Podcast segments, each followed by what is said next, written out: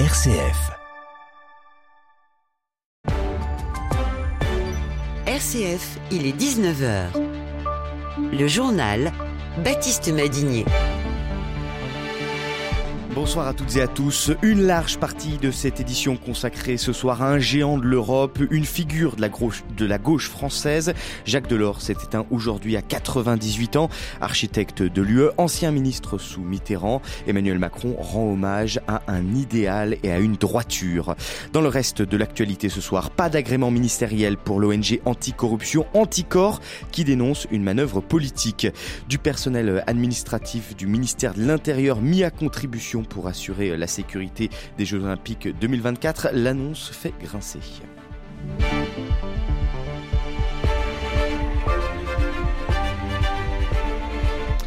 Il était l'un des architectes de l'Europe moderne. Jacques Delors est mort à l'âge de 98 ans. Aujourd'hui, c'est sa fille, Martine Aubry, la mère socialiste de Lille, qui l'annonce cet après-midi. Bonsoir Laurette Duranel. Bonsoir Jean-Baptiste. Ministre euh, des Finances de François Mitterrand, figure de la gauche en France. Jacques Delors reste avant tout une icône européenne. Il a notamment été président de la Commission européenne pendant dix ans, Laurette. Oui, dans les traces d'un certain Jean Monnet, Jacques Delors fait partie de cette deuxième génération des fondateurs de l'Europe. L'histoire euh, entre lui et l'Europe débute en 1985 lorsque l'homme, alors ministre de l'économie et des finances depuis quatre ans au gouvernement Mauroy est nommé président de la Commission européenne à un moment où l'idée européenne ne fait franchement plus recette. Sous sa présidence, l'Europe des 10 devient l'Europe des 12 puis des 15 avant enfin de signer l'acte unique européen qui prépare le traité de Maastricht et fonde l'Union européenne mais aussi euh, l'Union économique et monétaire qui crée euh, l'euro quelques années plus tard. Et Laurette, donc il y avait, on le disait, Jacques Delors, l'Européen et également Jacques Delors, l'homme politique de gauche. Oui, et surtout l'homme qui a fait manquer à la gauche la conquête de l'Élysée en 1995. La querelle fratricide de la droite lui laissait le champ libre pour monter les marches du palais de l'Élysée. Les sondages l'annonçaient favori. Les socialistes lui prédisaient une victoire facile avant qu'à la télévision, il renonce à sa candidature à la, suite, à la surprise générale. J'ai décidé de ne pas être candidat à la présidence de la République. Ce n'est pas une décision qui fut facile à prendre. Je voudrais donc l'expliquer le plus simplement possible. Autant le dire d'emblée et de la manière la plus claire, beaucoup de raisons personnelles me poussaient à dire non. Je vais atteindre 70 ans, je travaille sans relâche depuis 50 ans et il est plus raisonnable dans ces conditions d'envisager un mode de vie plus équilibré entre la réflexion et l'action. À quoi aurait pu donc ressembler la France de Jacques Delors, profondément chrétien et vivant sa foi au quotidien?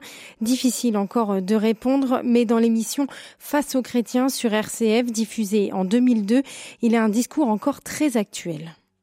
Une société, elle bouge, elle crée, elle innove.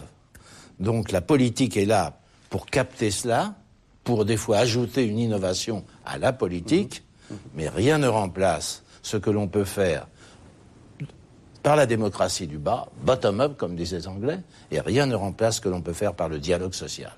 Voilà deux éléments sur lesquels la France est vraiment faible en ce moment.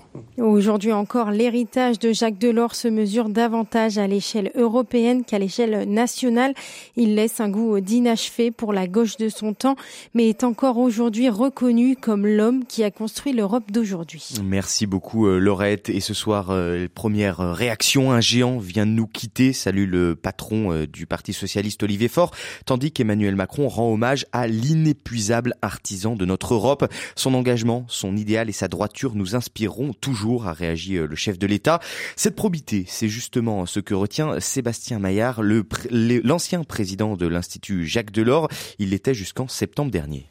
C'est l'homme politique avec un P majuscule. C'est une attitude euh, en politique qui est vraiment un serviteur, euh, celui qui place l'intérêt général de, son pays, du continent dans lequel il vit, avant tout, qui n'est pas un idéologue borné qui veut à tout prix voir ses idées triompher, mais euh, avant tout euh, voir un projet collectif euh, qui tient compte aussi des réalités, aussi dures ou désagréables qu'elles soient, pour avancer. Je pense que c'est une belle leçon politique de probité, d'honnêteté et de recherche de ce qui est utile pour les hommes et les femmes de notre temps. Voilà, c'est ce qu'il a vraiment dans l'esprit dans lequel il a toujours travaillé, qui montre aussi que on peut réussir de grandes choses sans avoir été président de la République. Il a, il a réussi à laisser une, une empreinte européenne durable qui fait notre quotidien à tous et qu'elle lui survivra. Voilà, l'ancien euh, président de l'Institut Jacques Delors, Sébastien Maillard, suite, euh, suite au décès de Jacques Delors à 98 ans. Et puis, euh, on apprend également aujourd'hui la mort d'un autre acteur de l'Europe, Wolfgang Schauble, personnalité de premier plan du Parti conservateur allemand. Il a œuvré à la réunification des deux Allemagnes avant d'incarner la rigueur budgétaire pendant plusieurs décennies, en passant notamment au ministère de l'Intérieur et des Finances. Dans le reste de l'actualité ce soir, je vous le disais en titre, Anticor privé de son agrément ministériel. Un handicap pour l'association de lutte anticorruption. Sans cet agrément, l'ONG ne peut plus se constituer partie civile afin de porter certaines affaires auprès d'un juge d'instruction indépendant. Le gouvernement avait jusqu'à mardi minuit pour valider cette demande d'agrément, ce qu'il n'a donc pas fait. Explication ce soir avec Jean-Baptiste Labeur.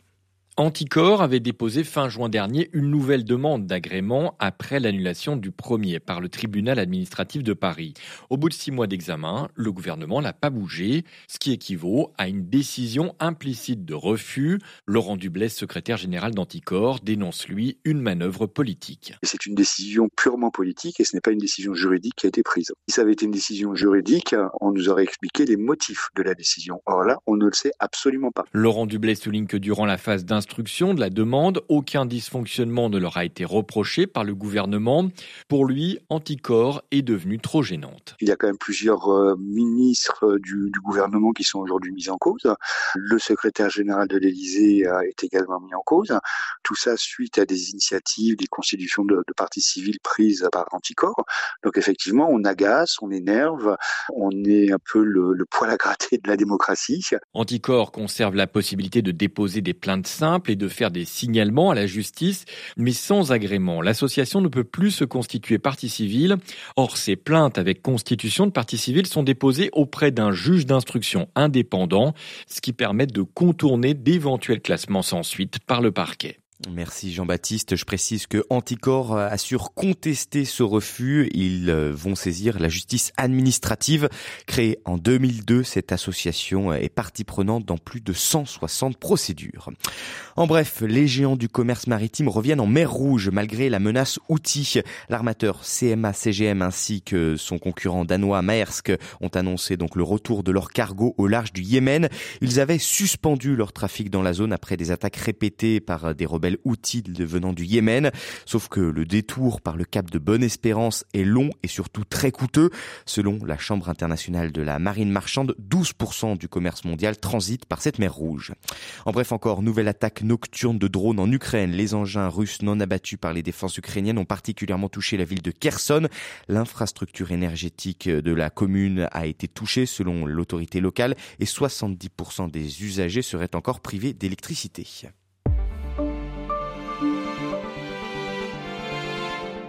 En France, du personnel administratif pour assurer la sécurité des Jeux Olympiques. France Info a révélé ce matin que le ministère de l'Intérieur allait lancer un appel à son personnel.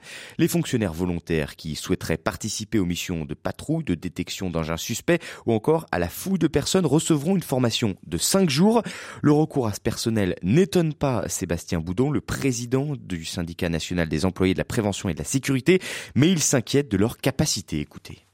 Ça m'étonne pas de l'état de la sécurité, euh, même publique en France, puisque je pense qu'ils ont les mêmes problèmes que nous. Ils manquent d'effectifs et donc ils sont obligés de solliciter notamment euh, sur des périodes un peu plus tendues euh, des salariés qui potentiellement n'ont pas l'habitude de faire euh, les patrouilles.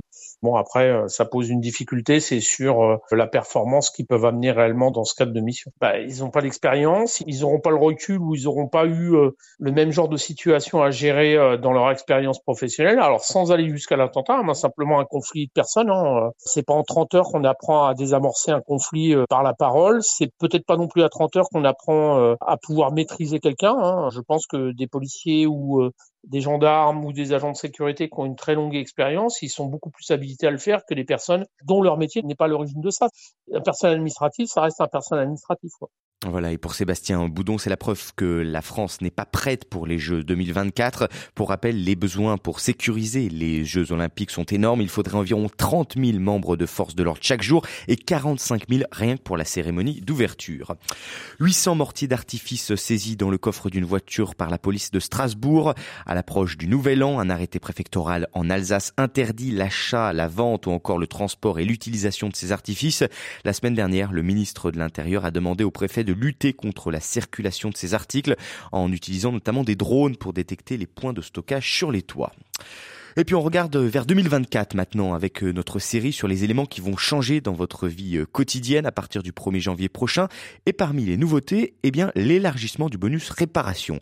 Ce coup de pouce, ce coup de pouce financier a été lancé il y a un an avec la loi anti-gaspillage pour inciter les Français à faire réparer leur électroménager, leur appareil high-tech plutôt que, le, que de les jeter. Et en 2024, eh bien ce sera encore plus avantageux de pousser la porte d'un réparateur. Ce bonus va être doublé, notamment pour les lave-vaisselle et les lave-linges. Il va également être élargi pour les imprimantes. Un bon pas, mais il faut encore aller plus loin, selon Laetitia Vasseur, la fondatrice de l'association HOP, Halt à l'obsolescence programmée ça reste encore euh, pas assez. Et donc, on avait demandé surtout à ce que les artisans puissent facilement bénéficier du dispositif et, euh, euh, se faire labelliser. Et donc, il y avait des démarches administratives très lourdes, même des tarifs d'entrée pour se faire labelliser qui étaient trop chers. Et donc, ça va être drastiquement réduit. Et donc, on espère vraiment une adhésion totale des réparateurs artisans qu'on espère pouvoir retrouver dans le bonus réparation et Carlier Répare. Aujourd'hui, ça représente environ 5000 techniciens sur le territoire. Et nous, on a créé une page web qui s'appelle bonusréparation.org qui permet de retrouver toutes les informations sur tous les bonus, les, euh, les produits qui sont concernés avec les tarifs de bonus, de réduction et euh, la cartographie qui renvoie vers les bons acteurs pour euh, retrouver le réparateur près de chez soi. Vous pouvez retrouver cette série sur ce qui va changer dans votre vie quotidienne à partir de 2024 tous les soirs sur, à cette même heure sur RCF. C'est la fin de ce journal. Je vous retrouve demain. Merci à Christophe Morac qui était à la technique ce soir. Bonne soirée à tous.